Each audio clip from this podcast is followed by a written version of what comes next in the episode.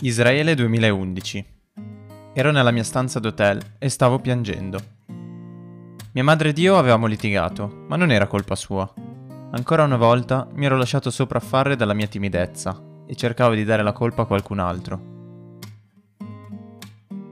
Poco prima avevo in programma di andare nella palestra dell'albergo per allenarmi. Di lì a un mese avrei dovuto iniziare la preparazione calcistica ed ero reduce da uno dei tanti infortuni. Volevo essere preparato per la nuova stagione. Sei grande, hai 16 anni, puoi allenarti da solo. Questo è quello che mi disse mia madre quando le chiesi di accompagnarmi e restare con me fino alla fine dell'allenamento. Aveva ragione, aveva assolutamente ragione. Ma non ce l'ho fatta. Ancora una volta avevo perso con me stesso, avevo lasciato che la mia paura mi bloccasse. Ma paura di cosa poi? Un anno e mezzo fa ho capito che l'unico nemico con il quale mi sarei dovuto confrontare sarei stato solamente io. Ed è per questo che ho deciso di sfidarmi, mettermi in gioco, superare le mie paure ed uscire dalla mia comfort zone. Ho iniziato a leggere libri, a cambiare le mie abitudini e cercare di capire chi fossi realmente e cosa volessi fare davvero nella mia vita. In questo viaggio fortunatamente non sarò solo. Se lo vorrai, ci sarai anche tu a farmi compagnia e già lo successo sarà il nostro mantra. Io sono Paolo e adesso sono finalmente pronto. Quindi Benvenuto a bordo.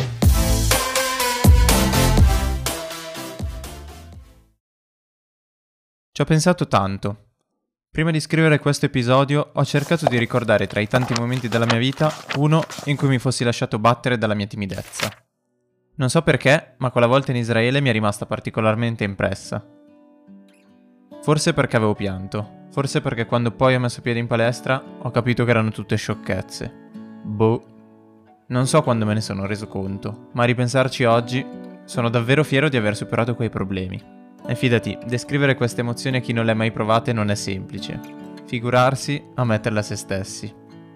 Ma quando poi ti rendi conto, sai che non c'è nulla di spaventoso, sta tutto nella tua testa. Quando te ne rendi conto, allora capisci che non vale la pena stare male. Dopo aver passato oltre un anno e mezzo in Voice e vivendo praticamente ogni giorno nel mondo dei podcast, ho capito che la voce poteva, anzi, doveva essere il mio mezzo per esprimermi. Ho capito che la voce è potente, è intima, è vera.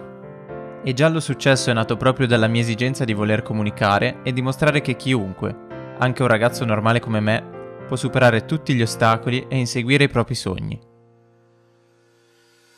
E spesso gli ostacoli più grandi sono quelli che ci costruiamo da soli, c'è una leggenda all'interno del mondo del podcast che spaventa un po' tutti quelli che vogliono iniziare.